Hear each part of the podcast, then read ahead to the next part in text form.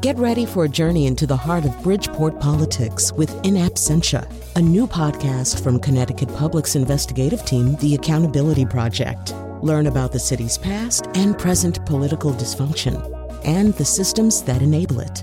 Tune in wherever you get your podcasts. Funding provided by Francisco L. Borges and the Melville Charitable Trust.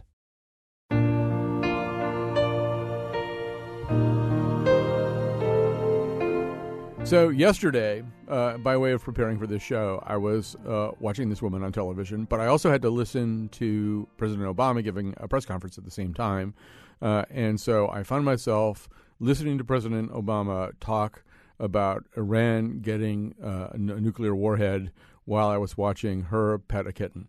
Uh, and it was sort of kind of a nice combination. Sort of like I was a little scared, but I was a little soothed too. It was sort of a, a nice feeling. Uh, and in some ways, roiling emotions, uh, good emotions and bad emotions, are very appropriate for uh, Kara Sundlun. At least on this particular occasion, she's here to talk about her book "Finding Dad: From Love Child to Daughter." Uh, Kara Sundlun, of course, is in WFSB.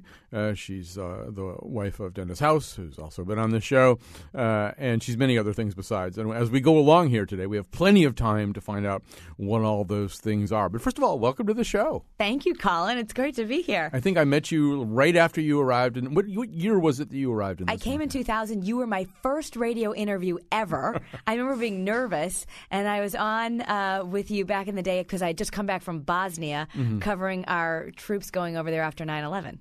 Well, um, we'll sort of circle back to that and sort of how you wound up in the career that you're in. But I, I will say that uh, meeting you that day, I would not have guessed that you had had the life that you'd had so far, and that you'd had, in some ways, the rather unsettling childhood that you you've had. I mean, I suppose when you read about it in a book, it always maybe seems more harrowing and traumatic than, than it does as you're living it a little bit more slowly over the fullness of time. But but you grew up under very unusual circumstances, and I'm going to let you kind of begin this story. But but basically, you grew up knowing that your father, your biological father, was somewhere else and, and had no plans to be in touch with you.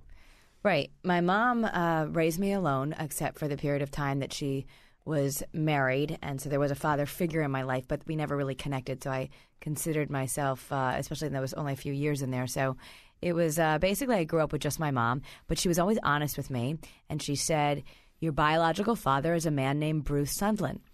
And it was not until I got older that I understood that they had met in the 70s. My father was a World War II bomber pilot who came back and was running one of America's uh, biggest aviation companies, Executive Jet. My mom was working for him as her chief flight as the chief flight attendant.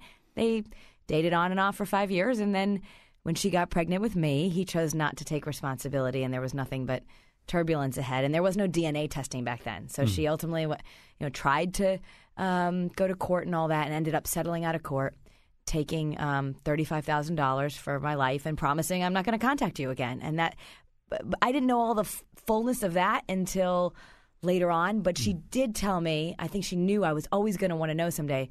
Your biological father is a man named Bruce Sundlun, so I knew his name, which, as you know from reading the book, helped me when I was 13 years old because I woke up in the middle of the night as CNN was announcing election returns, and they announced that Bruce Sundlun is running for governor of Rhode Island and almost won. This was the 88 campaign, mm-hmm. so he didn't win that time.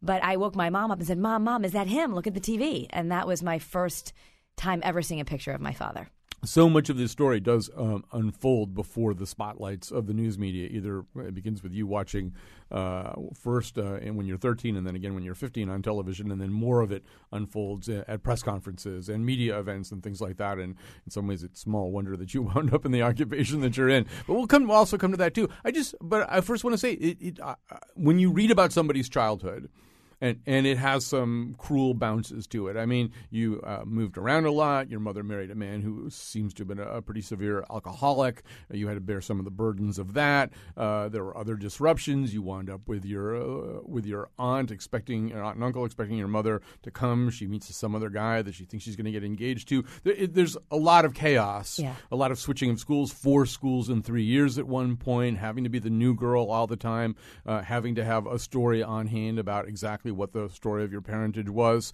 It, it I found it rather heartbreaking to read about, but it's not always heartbreaking to live something that's heartbreaking to read about. Did you did you think I'm having a hard childhood?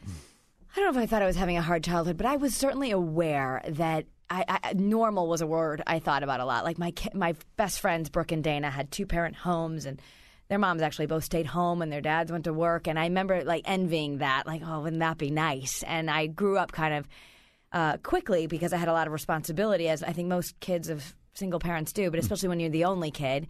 And my mom was, you know, I was fortunate. She was a, a, a great mom and loved me and did all that but it's very hard to manage everything on your own and those and she had her own emotional upsets to deal with and when you're the only kid and there's no other adult around and finances can be shaky and things like that even when a parent is doing their best i certainly felt that upheaval and i talk about that um, in the first couple chapters of the book because i think it was important to understand that's probably why as I grew older, I couldn't deny the need anymore that I really needed to find my father. And in part because I had had so much disconnection and instability. And what does a father provide? It provides protection. I mean, Sigmund Freud, as I was researching the book, said there's you can't think of any need greater in childhood than the protection of a father. And that primal need, I think, is what drove me to go to the lengths I did to find my dad talk about those lengths in a second. But before you decided to go to those lengths, before you saw him on television when you were 13 and then again when you were 15, um, did you think of him as kind of the end of the rainbow in a way that, you know, if I could get to him, if we could uh, patch things up, uh, life would be pretty much all better? Yes. I yeah. think I had that fairy tale utopian idea like oh look once he sees me it'll be great and we'll just you know have ice cream together and i'll forget everything that he didn't want me in his life in the beginning and we'll just move on. He probably just wonders, you know, I, I just need to reach out. And of course, it, it wasn't that easy. So, so, you saw him on television uh, when you were 13 when he narrowly lost a race in Rhode Island. Um, you were in Michigan at that point? Yes, or you were I grew Michigan up in the Detroit area. Yeah. Yep. Uh, and, uh, and then two years later, you see him on CNN. This time, he's won and and it's sort of around then I think that you start thinking I'm I'm going to sit right down and write this man a letter. Yes, absolutely. And I and I my own beliefs that everything happens for a reason are in part because of my own story because I couldn't deny that oh my gosh, I didn't do anything with that information. I knew that he was out there. This is pre-Google. But then I happened to walk by a different TV again 2 years later I'm 15 at the very second someone's mm-hmm. announcing their election returns and I see that he's won. And I thought, well, I now know, I have no excuse. I now know where he is. I could write a letter to the State House, which is what I did. I sat down with my best friend Dana and we wrote a little letter to the State House. Um, I marked it personal and sent it off to him and hoped that I was going to get a return letter mm-hmm. and did not get a return letter. And so that was my first attempt of like, okay, if I just now I now I'm going to send him a letter. It was almost like a resume. I wrote about myself that I wanted to get to know him. And then I put, I'm five foot three and I, I went on the National Honor Society and I'm good at debate and I hear you're a lawyer. And I was like, it was almost like I was marketing myself. Mm-hmm. The, in fact, as, as, it turns out, throughout this story, the fact that you're five foot three and he's very tall is just like a constant source of, of at least conversation between the two of you. But the conversations didn't start for a long time, and and this letter was uh, ignored, uh, and and a lot of other um, overtures were essentially right. either rebuffed or ignored. Yeah. So, I mean, t- to sum it up, I ended up finally, my mom said, you know, listen, if you want to find your father, I always thought this might happen, I'll help you find an attorney. So we did that. A more forceful letter writing campaign began, you know, really urging a meeting, a blood test, something. Those letters were pretty much rebuffed also. And it was ultimately a second attorney, Henry Baskin in Michigan. And it was six weeks before I was turning 18 about and he said to me, um, you know, he said to me, if you don't file a paternity suit, you're going to lose all any legal standing. I know you want a relationship with this guy, but mm. if you if you truly believe he owes something for your life for help pay for your education, you're going to have to file something, and it will become a public story. Now, if I back up a little bit, I skipped a step in that what happened in between that was I did get that secret meeting. Mm-hmm. I ended up cold calling the state house. I and, and his executive assistant took my call. I was surprised to know she knew all about me, mm-hmm. and we ended up. I think from that personal phone call, they were thinking, okay, we better do something. And uh, I ended up getting a secret meeting with him. I met him for the first time in my life. And that to me was like the fork in the road of my life. Even though we there's something very heartbreaking about that meeting though i yeah. mean he's got a football game on television. Yeah. He never really fully takes his eye his eyes off it. It seems Mm. he's not really engaging with you as a real person. He's talking to you as if he's meeting some young, young, lovely young lady who might have some possible connection to him. But he, it isn't really Warm looking cuddly, or yeah. even looking at you for real. Like this is, I really need to see who this person is, and I really Mm-hmm. need to acknowledge mentally uh, and emotionally who this person is. Uh, right, the way that you describe it, it doesn't seem like that at all. No, and I think a lot of people thought uh, certainly that meeting was later written about, and, and it came off very cold. On an inner level, I felt a connection. I felt like there was something there, and you know we could go back and say, "Hey, that's wishful thinking. You were young, you were hopeful. All that's true."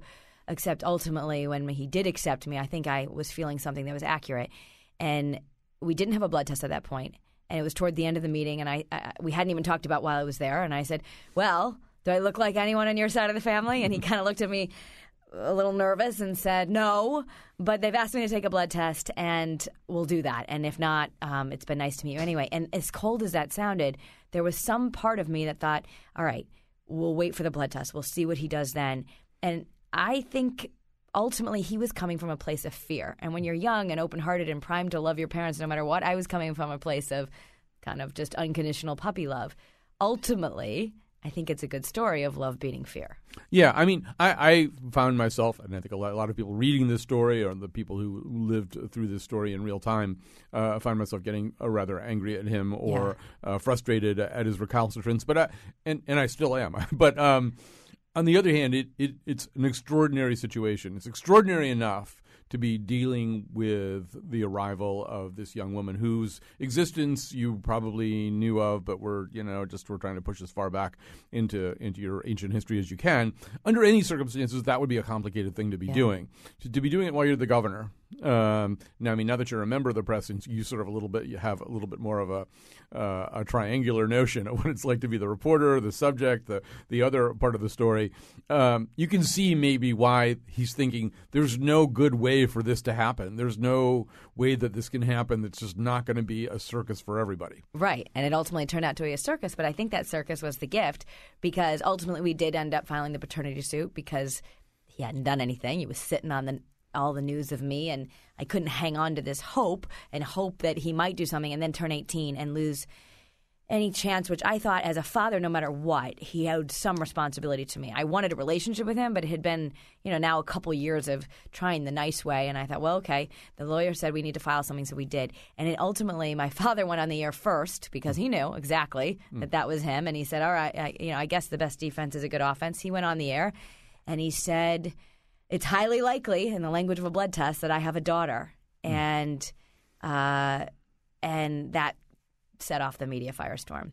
And at first, he tried to deflect responsibility and say, "Well, I, d- I took care of this. I, I settled out of court. I gave her mother money."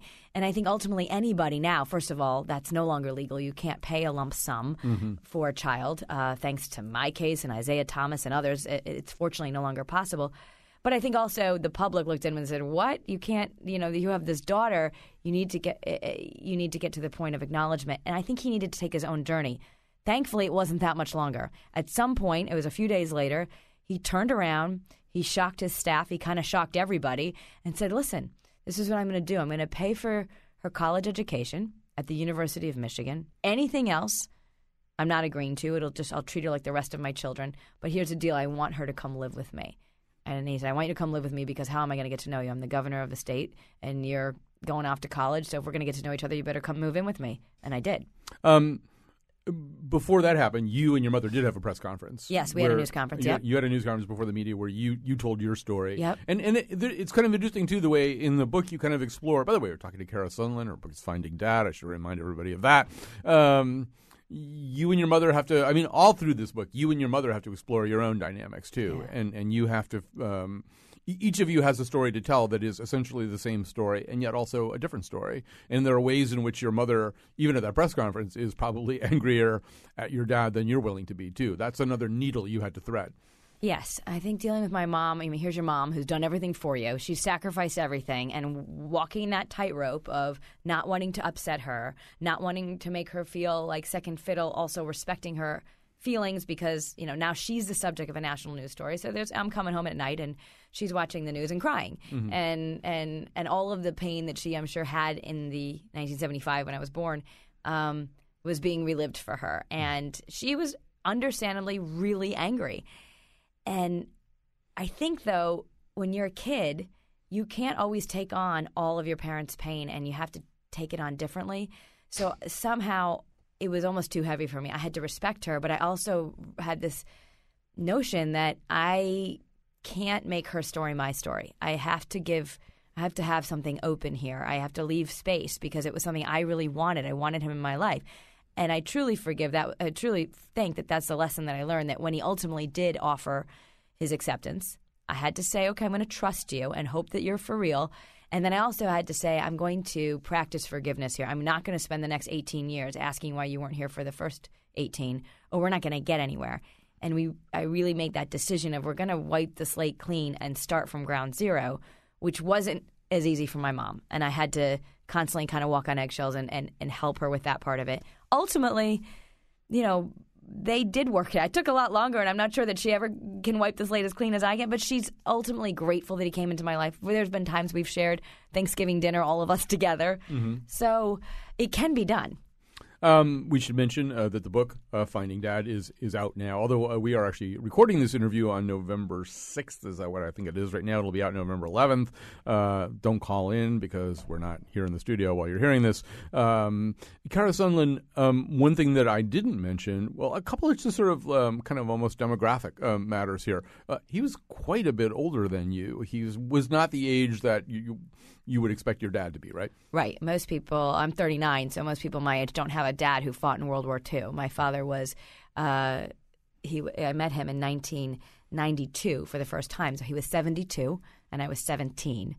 And my father was a very young 72. Um, he had lived quite a life, and he used to say the first third of your life you learn, the second third you earn, and the third third you serve. So even though he became governor later, it was he seemed much younger. Um, but that was a big spread, and there was that was that first meeting, wondering, well, what am I going to talk to him about? Here's a guy who's not one for small talk, and there's this huge age difference. And ultimately, what happened is I brought my baby book to that meeting, and he brought a bunch of photo albums, and he's showing me pictures of growing up and the war and what he's doing to fix the economy in Rhode Island, and I'm showing him, you know, my locks of hair and my little certificates from high school, and um, yet on another level, we were very much alike, and I think that's why we got a, later. You'll read we got along so well, and we understood each other. Um, there was this connection, and I think, especially for him, having a young daughter actually allowed him to soften up.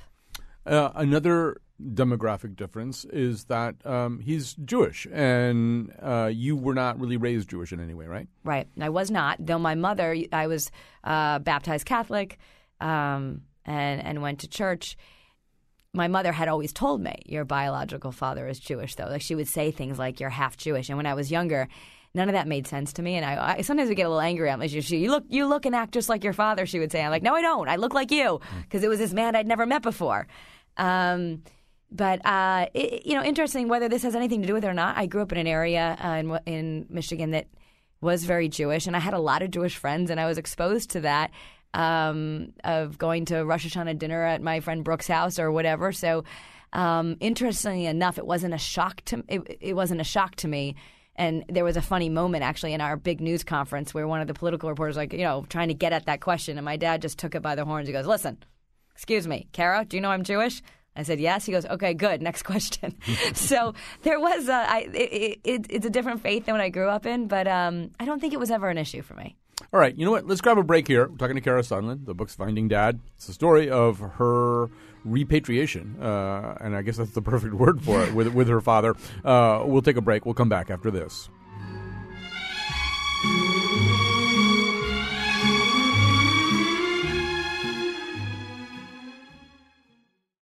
Talking to Kara Sundlun, uh, the book is Finding Dad. It's out right now. It's the story of her, her father, Bruce Sundlun, the governor of Rhode Island, uh, and many other things besides, as you'll hear as we go along here we almost skipped past a couple of things, which is that to an unusual, I mean, you alluded to it uh, just at the end there, but um, to an unusual degree, this all had to unfold in a very public way. So that when you and your mom uh, first decided to announce uh, the paternity suit, that was a press conference. When you and your dad decided you were going to make a go of it, that was a press conference. In other words, something that would have been difficult under any kind of circumstances was you know was made even more complicated. I mean, who does that? Who who has to go in front of cameras and say, "Oh, by the way, this is my daughter. Hi, this is my dad. We're going to try to make a go of it." And that must have I don't know whether it added to or subtracted to subtracted from the pressure that you felt there was a surreal experience that on one hand we were performing mm. and that when we get through all those hurdles of telling our private business of wanting to reconcile or or me wanting him in his life uh, to the news that ultimately we would at some point those cameras would go away we'd have to start a real relationship but I look at it and I, and I can't deny that that I found him on TV. I woke up in the middle of the night, found him on TV. Then we reconcile on TV. Then I go into TV. So I say in the book the TV just seemed to act as a messenger in my life. So however that works, you know, everyone has their their own meant to be moments, and for whatever reason, the the TV was um, something that's just been a constant. And I think um, it actually, because of all the media attention, probably was the birth announcement that my dad needed to then say, okay, I don't have to tell anyone anymore. They did that for me. Now I can just deal with this. Because he was very good at dealing with things once there was a crisis and it was known. He was the guy who called to fix things, he was the guy who called to make things work or clean things up. But um, the whole bringing it out, I think, was a problem for him. It's one thing to want something; it's another thing to get it. So you wanted uh, this man to be your father, to act mm-hmm. like your father. You wanted his attention. You wanted to be in his life. Uh, one of the things that's clear in the book, though, is that the, then you have to do that, and you had a learning curve about how to be a governor's daughter. What were some of the complexities of that? Well, I, mean, I move in there, and I'm moving into his. Uh, you know, I came from um, living in just a you know a nice suburb, but living in an apartment with my mom, um, and and not destitute, but certainly not living on a, in an estate on the Cliff Walk, which is where my mm. father lived, and where he's governor of a state. So you know, just getting called down. Like, are you? I'm running late as I'm jumping into a helicopter to go to some event with him with your, with your hair unbrushed, with my hair unbrushed, and him noticing, and. Uh, black tie galas and, and knowing how, just learning on the fly how to have to operate in a very public setting. Um, you get a speeding ticket, it's a very different deal. I got a speeding ticket as I'm going to my job. They gave me an internship um, at WPR in Providence, which was a good thing, right? I got to go into TV. They gave it to me, I'm sure, because of um, I was known at that time. But I thought, hey, it's a chance to cut my teeth. And on the way there, I get a speeding ticket, and that becomes the news story mm. in the newspaper and on the other stations that I was caught speeding and to the extent that I, I really realized, okay, people are judging me. Um, there was a report that I tried to get out of it saying I was the governor's daughter, which wasn't true. Mm-hmm. But somehow that got out there anyway, and I was trying to defend myself against that and learning really quickly that when you're in the public eye, things are different and the judgments are different. And that was hard. That was really hard, especially at the age of 17. I mean, I, in some respects, that certainly would have been easier for us to just – uh, live a life with nobody watching. We had mm-hmm. our own complexities, just getting to know my brothers and my step family and all of that without the cameras watching every move.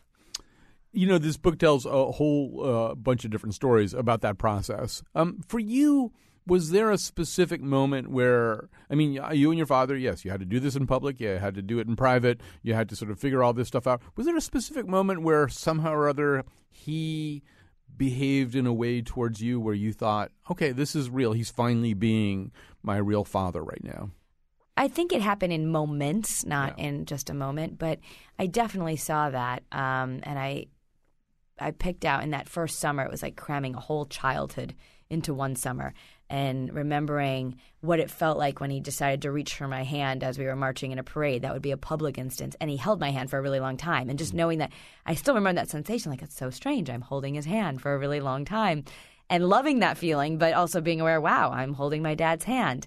And another time we were just alone together and we go get ice cream and I realize he's orders the exact same ice cream I get, which isn't exactly common. I always wanted a chocolate soda with chocolate ice cream. My friends thought I was nuts. You know, like, what do you get your drinks from the Happy Days? And uh, you know, the fact that we ordered that exact same food, or if we went to a restaurant nine times out of ten, we'd want the same food on the menu, and uh, those little moments of seeing myself in him, and I also think he saw himself reflected back in me it was it was those little moments. It was also you know him being there for my first job, or later on showing up for me when I started dating Dennis and, and judging the men in my life, like who's this, who's that, you know, really taking an interest or showing up to Parents' Day weekend in college. All of a sudden the camera's gone and that's feeling a little bit more real. He's showing up. He's 20 years older than every other parent, but he's going to the football game and uh, going over to the frat house for the Parents' Day breakfast and just doing what he needed to do to show me, okay, this is real. I'm your dad now. You know, um, this uh, crops up. What you just said crops up in the book a lot, and even that, just the response that a lot of people have that, that that use the you smile the same way, you look the same way, you you speak the same way, and or have some uh, facial expressions that are similar. People start really noticing that.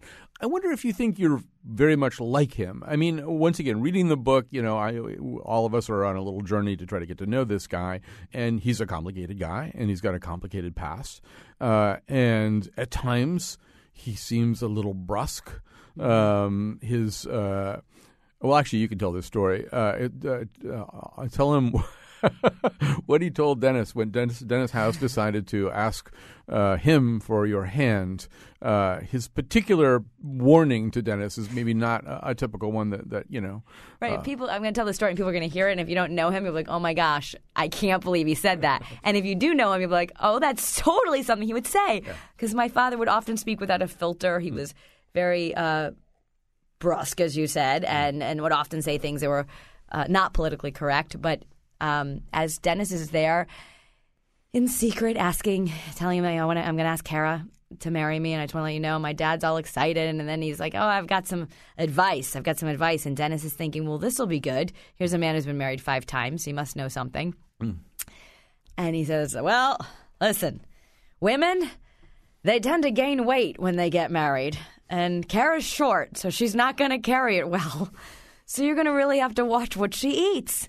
I mean, as I'm saying this to you, I'm like, really, Dad? I mean, could you mm-hmm. possibly say that? And Dennis said for a long time he wasn't sure if he would tell me that, if I would get angry. And when he did finally tell me, I laughed and, of course, teased my father about. It. He's like, "What? What? I was just. I mean, it's kind of true." And it sounds awful, but at the same time, he would just say these things that were um, that were just very not politically correct, I should say. And I think, think one, of Dennis's other reactions was he now understood why your father had been married four times. Yes, exactly. That that's true. Um, and you know, but other times he was there to just be like, "Wow, you did a really great job," mm-hmm. or um, you, uh, you know, letting me know, even though he was not this warm, cuddly, oozy goozy kind of guy, he would show up and let me know he was proud of me, whether he came to um, the Emmy Awards when I was up for my first Emmy, and I thought, okay, I'm never going to win.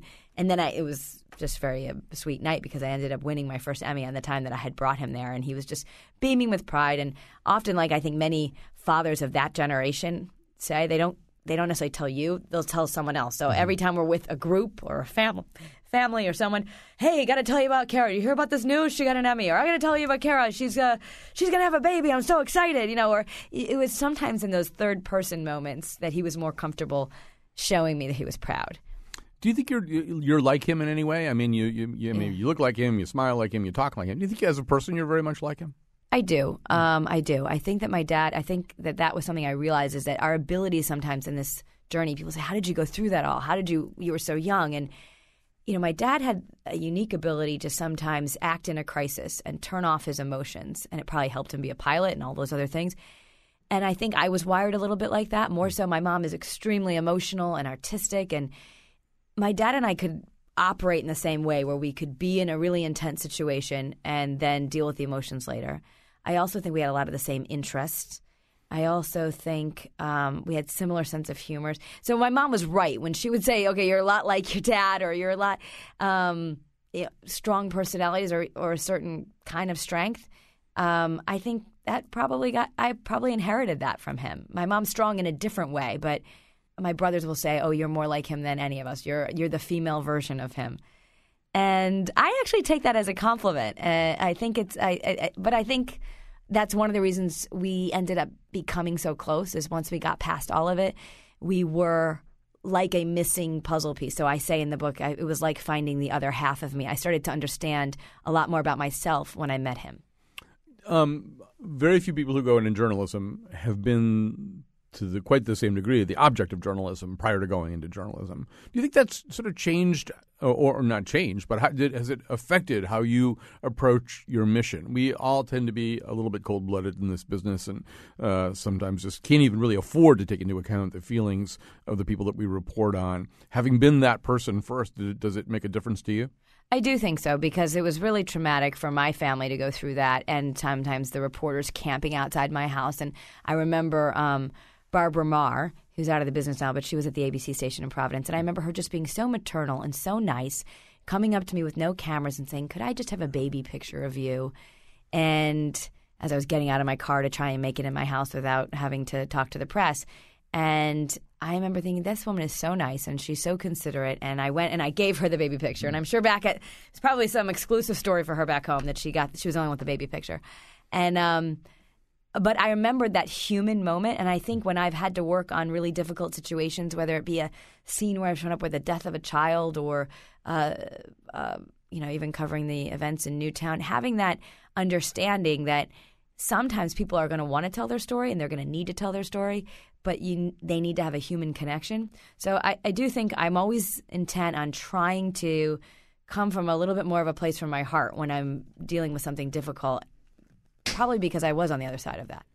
You know, um, I wrote a memoir about my father, and uh, you wrote a memoir about your father. It, yes. and so, um, uh, one of the things that I was aware of when I wrote this memoir was that I had a certain public persona here in, in this market, and people knew me a certain way, and I was on WTIC at the time. I wasn't anywhere near as nice uh, as I, as you can sh- certainly testify, as I am now that I'm on public radio, and and and that I was going to lay bare Yes. a lot of things that I just had never. I mean, I, you know, we just.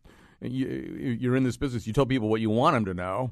You hope they Right. don't. You hope they don't find out the other stuff, and and that you know you need this little wall around you so that you can sort of function. So, and you have the show Better Connecticut, which is really you know a, a show for the most part about personal happiness about people, you know, having something really pleasant to watch in the afternoon and put their worries aside and, and see all these nice things that they can do and go to and experience. And you and Scott uh, are generally, you know, happy as opposed to morose on the show. And suddenly, uh, you're you're revealing all of this stuff. You're really laying a lot of yourself bare. How, how does I mean? It, it hasn't really quite happened yet. I've read the book, but most people haven't had that opportunity yet. The story is relatively well known, but still, for the people who watch your show, they're about to know you in a different way. So, how does that feel? It was scary to do that. And I shied away sometimes of wanting to write, especially the early years and the difficult problems. And I thought about that. I'm like, gosh, do people even want to hear this? Exactly for the reasons you just said that hmm. I'm there to entertain and inform and inspire.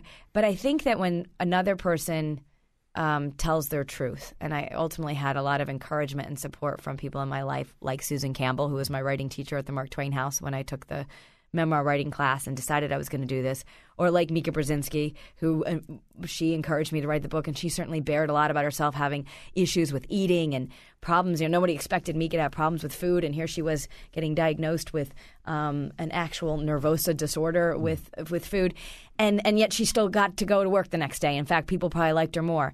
And so I was scared to kind of reveal all that, but I also think that I would tell someone else that when someone else tells their truth or someone else tells their story, it's so freeing for the rest of us. And we all can, you know, I think we all heal. When you heal it for yourself, you heal it for someone else. And ultimately, I wrote the book with the intention of it's 20 years later. I can tell this story now from my vantage point. Back in the day, people went to make movies, write books. We shut all that down. I said, I can tell it now and I can share this important lesson that I learned about forgiveness and healing. And all of us have these broken issues that no one wants to talk about in our families. But we went through that and we came out better for it.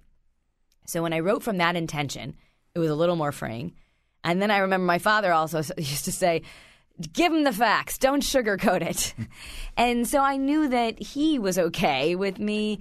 Um, I, I was worried. I'm like, I don't want to tell the bad stuff because we ended up with such the good stuff. But you can't tell this story without starting off and, and telling the mistakes that people made early on. And I had to ultimately share that part. Yeah, your father's clearly one of those guys who has an on switch and an off switch, and not much in between. It's like either none of the facts or all of the facts. Yes.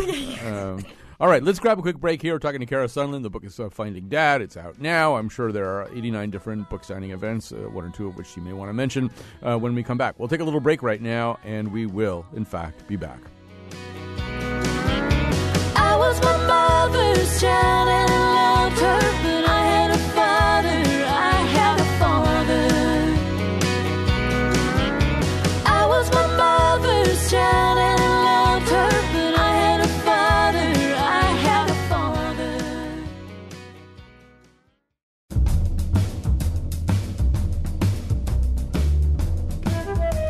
Today's show was produced by Betsy Kaplan and me. Katie Tolarski is our executive producer, and the part of Bill Curry was played by Michael Dukakis, who I thought was my father until it turned out to be Deval Patrick. Long story. At least it wasn't John Rowland. For show pages, articles, and pictures of the Faith Middleton Show staff reuniting with their biological father, Rob Ford, visit our website, WNPR.org. On tomorrow's show, our salute to psychopaths. And now, back to Colin. I'm talking to Kara Sundlun. Uh, you know her from WFSB, uh, and uh, she also is a contributor to the Huffington Post at times. Uh, and she's the author of Finding Dad From Love Child to Daughter, the story of her uh, patching things up uh, with her father, her biological father, Bruce Sundlun, then the governor of Rhode Island. and the book, book's out now, and you're doing a signing at RJ Julia when? Uh, 1118, November 18th. It's at 7 p.m. You can go on RJ Julia's website and register there. So I'll be there. And then after that, if uh, it's better for you to go in the Hartford area, I'll be at Barnes and Noble, Blue Back Square, uh, and that'll be on December uh, 11th. December 11th. And anything else, I'll be kind of keeping people up to date on on my Facebook page and all that as things come up. All right, so um, there's so many other stories that are in this book, and uh, before we run out of time, there's one of them that I particularly want to get to. It's uh, more prominently featured at the end because while you were looking for your father, and while you were um, uh, trying to uh, get back together with your father, uh, it turned out you were not the only one looking for this man. There was uh, somebody trying to tell a story from World War II who was very interested in this guy. so I'll, I'll, let you kind of take over and explain this. I mean, as if this didn't have enough hair-raising twists and turns to it, it turns out that your father's life had had even more hair raising twists and turns, especially this story. And I think that's why he turned out to be as tough as he was, because my father was a World War II bomber pilot. He was uh, a Jewish bomber pilot, uh, which obviously makes more complications when you're trying to flee from Nazis. He was shot down on his unlucky 13th mission over Belgium. He was the only one in his crew not to be killed or captured. And he was flying his plane, a B 17 called the Damn Yankee. And ultimately, he just a complete story of survival. He hid himself uh, in the dirt, remembering he remembered Edgar Allan Poe's letter hiding in plain sight, and he just hid himself in the dirt in the field, waiting for the Nazis to quit looking for him. And this was in the town of Jabbeke, Belgium. So years later, there's a man named Luke Paco, and as there is in most European cities, they have such respect that I learned for Americans and for the fact that our soldiers fought for their freedom. So Luke Paco had been on a journey. He'd been going to that field for his whole life, uh, since he was 12 years old, picking up pieces of the damn Yankee and wanting to know more about the story of the plane that crashed in his town. So Luke Paco is a metal worker. He's not a journalist. He's not this, but he's so obsessed is actually a good word for, the, for, with this story and, and with the meaning to his town that he decides to go on this lifelong hunt for my father and write a book about it. Write a book about the damn yankee and all the crew members and how my father escaped. So while i'm looking for my father luke paco also happens to see that my father has become governor by watching cnn news in belgium so it takes him a couple years of calling the state house and them not thinking, oh, who's this guy? Who's this guy? And he finally gets my dad on the phone and he explains, I'm Luke Paco. I have pieces of your plane. We want to have a memorial uh, built in your honor and, and the me- honor of your crew members. We want you to come to Belgium. I'm writing a book. And my father says, "Oh my gosh, well, all right, if you're really writing a book about this, sure, I'll come back." And he does, and he meets Luke Paco, Luke Paco, who has his entire garage filled with pieces of his plane, and my father relives that part of his life where he became the fighter. I'm sure he was also born a fighter, but that moment of being shot down, of he ultimately, as a Jewish man, hides in Catholic churches. He steals bicycles and goes Catholic church to Catholic church to Catholic church to stay alive till he makes it to Switzerland, runs into Allen Dulles, so you can't make this stuff up. Mm-hmm. Allen Dulles makes him a spy. Mm-hmm and he joins the resistance. And so, you know, I, looking back, when I went, ultimately, I finished the book with um, trace retracing my father's footsteps, and I realized I I'd always heard those stories, and he was very proud of uh, what his crew did during the war. But I didn't understand until I actually walked in his footsteps why he became as tough as he did. And that's probably where he stopped living from his heart and started just reacting to crises because death does that to a person. And so I say in the book that ultimately walking in his shoes gave me then the lesson of compassion. I certainly had forgiven him, but I sort of had a better understanding of how he became the way he became. There are um, uh, amazing stories about this. Wasn't there one pregnant woman who, on the one hand, said he was endangering her entire family, Yes. but the other thing, she cleaned his wounds with a toothbrush or something? Right, and, and and her floor after he got it all dirty, she was very angry that she he just messed up her floor that needed to be waxed. But ultimately, cleaned his wounds with alcohol and a toothbrush. My father would say, "I can still remember that pain. It hurt so bad, he can still remember the pain." But he also thanked her um, because he said it never got infected. He never could go to the hospital because he had to stay on the run. And ultimately, this became a subject for a documentary film that's uh, airing in the Jewish Film Festival in uh, that'll be March 15th coming up uh, in Hartford, and it's called Above and Beyond. And I actually got to meet the man at the gate who brought my father into that house. I got to meet a couple of the people who were around at that time and watched the plane crash. So uh, it was really a remarkable moment for me, and I'm so lucky that I got to do that because actually, even since the year that we went back there, uh, one man has died and the other one is near death. So, um, uh, you've well, I, actually, there's sort of a moment in the book where you're there, you're visiting, and on the visit that you describe, and uh, this plane, I guess, really busted up in a lot of different pieces, and and the man you're with says, "You just look around and see if you find a piece." Well, right away, you find a piece, right? Right away. So, and and so this kind of this is something that I didn't really know that much about you. I guess it's sort of um, something that you explore a bit uh, with some regularity uh, on, Better Connecticut, but. Um, you know, you talked about the fact that uh, you know maybe you were meant uh, to to go into television or to find your father through television or something. Television seems to be this sort of constant cue that things happen for a reason. Uh, I, I'm assuming you would probably apply that maybe to just abruptly, with very little effort, finding a piece of that plane. Uh, there's a, a scene at the end of the book where your um, your father dies at the age of 91. You go back to work. The first thing that happens is light 91 in your studio goes out. Um, you do have a side. The, the, when you say that things are meant to happen, the things happen for a reason. You're you're not engaging in a figure of speech, right? There's some part of you that really does turn to ideas uh, about well about things on heaven and earth that are not dreamt in our early earthly philosophies. Right. Uh, the things we don't report on as journalists, unless, except now I do Kara's Cures for mind, body, and spirit, so I guess I do. But um, the, the journey to find my father was actually a journey to find myself with a capital S, our true self. And I learned that there is that inner working. I mean, for me, I call it God. For other people, they might call it the universe. But I think every time I listened to that inner voice, I was getting the right answers. And it's what allowed me to hang in and ultimately uh, go through what I went through as a teenager and, and, and, and keep hanging on even though things didn't look good from the outside. And then later on, as things were happening, I, I, I have become aware that um, when you let it, uh, I do think that the universe speaks to you and you can find what path you're meant to be on by getting quiet, by getting still. And that's been a long journey. I mean, a lot of the reason they say you teach what you need to learn. What I do on Kara's Cures and Better Connecticut is I go interview people who teach meditation. I go interview gurus. I go interview this.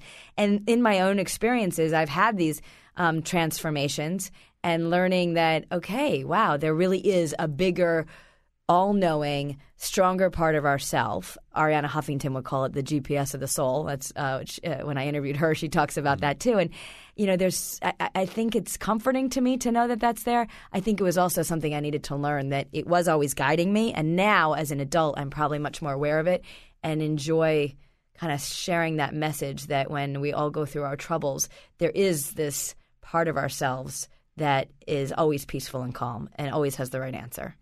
Um, uh, it, it, uh, I see things uh, like what you just said with some regularity that the universe uh, is is operating at some other level or trying to tell us something. Or, but I don't really know what I mean when I say that. It's it's it's something that I do at some level believe that there's a little bit more order or a different kind of order in the universe than than what's been made clear to us so far. Uh, I wouldn't necessarily describe myself as a spiritual person. I, I think you are a more spiritual person. I, do you have a specific set of beliefs, or are you seeking and and finding little bits and pieces here and there? I'm always a seeker, absolutely a seeker, and I'm always fascinated. I read a lot of spiritual texts. I love to read, if anything, from Arianna Huffington's book Thrive, if you want to call that a spiritual text, which I would, even though she puts it in really mainstream, easy to understand um, guidelines, or something like a Caroline Myss or Deepak Chopra. I'm doing the, but it's been, it's not natural in that. Um, I, I always am interested to interview the guru. I don't consider myself the guru. Um, I I was baptized Catholic. Um, we still go to Catholic church, St. Patrick, St. Anthony. My kids go there from time to time. I think having that spiritual base is important. Um, was important for me. I think it's important for my kids. But I'm not so much of a definition person. I wouldn't call myself overly religious. I think connecting to my spirit is really important. But how we define that, how we call it, what it means, that's where I'm always seeking. Um, uh, let's sort of come a little bit to the end of our story because we're coming to the end of our time. Um, so, y- unfortunately, you didn't meet your dad until he was, or didn't really join together with your dad until he was about 72, 73, right? Yeah, yeah. And then, fortunately, he was a very long-lived man. He did, he did, he lived to 91. Ten years after you uh, first uh, uh, joined together with him, uh, he was uh, there at your wedding, although he was deathly sick that day too. Yes. Um, maybe just in a, in a quick way, maybe you can sort of tell that story. It's he, the, one of the most joyous days of your life, and maybe of his too. But he really had to struggle through that day. He did, and he, you know, there's where him being a fighter um, really helped because he had gone into the hospital with a stomach issue. There was a blockage in his intestine, and um, ultimately um, that can be really dangerous if if too much backs up. And um, he had been in the hospital for three weeks.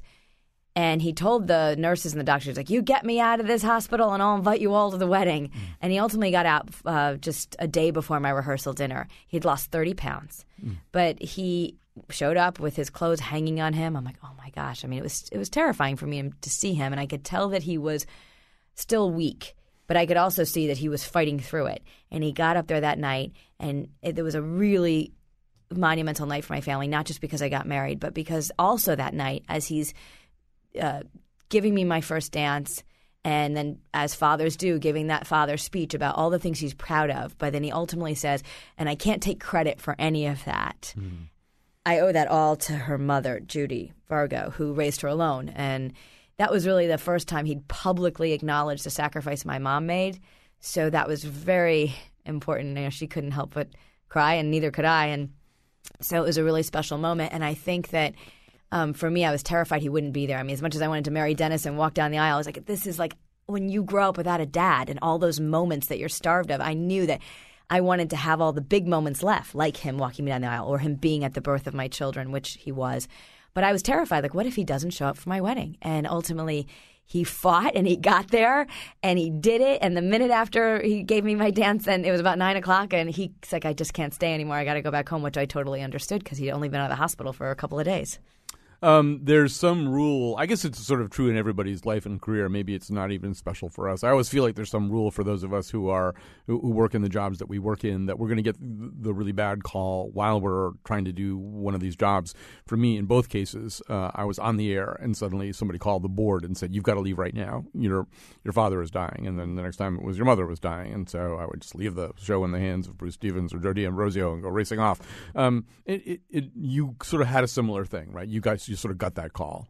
I got that call. I was terrified of getting that call, like you. And I can, and I, as I'm reading your book now, and I can feel it. Like I can feel that angst that I, my dad was, especially as he got older.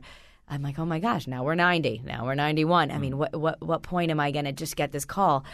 And I got the call that he was really sick. And fortunately for me, it was not an overnight thing. I got to be with him in the last three weeks of his life. I really didn't believe he was going to die. None of us did. We're like, this man is too strong. He says he's living to 100. He's living to 100. But that wasn't the case. But I was fortunate that the folks at Channel 3 let me keep running out of the studio to go do these things. And ultimately, um, when it became clear that he wasn't going to make it out of the hospital, he had been begging me, get me home, get me home. I don't want to be here. And um, we did that. And we got him home. and he was only home for another few hours before he died. But he died in my arms with Dennis there, with uh, one of my brothers there, my other brothers calling in to say goodbye, um, and family. His his wife was there, my stepbrothers and sister. So it was this incredible moment. I'd never had someone die in my arms before, and I was so upset. I was mourning. At the same time, I was so grateful. I'm like, I get to d- have this moment with him. I get to help him end his life. I'm not going to get that call and wonder what happened. Like, we're going to do this together. And speaking from the spiritual note, as he did that, he left this earth with as much gusto as he came in. I mean, the picture fell off the wall, the door blew open, and we're all like, if we weren't here, we wouldn't believe this. But we were like, okay, I guess they came and got him. I mean, it was just an incredible moment that I'll never forget. Uh, well, Kara Sundlun, uh, that's the place that we're going to end. I think it's uh, about as good a place as possible. Do not imagine, if you've listened to this whole interview, that you've heard the whole story. There's a lot more in this book, Finding Dad, From Love Child to Daughter by Kara Sundlun from WFSB. Thanks for coming up from Rocky Hill today. Thank you, Colin. Thanks for having me.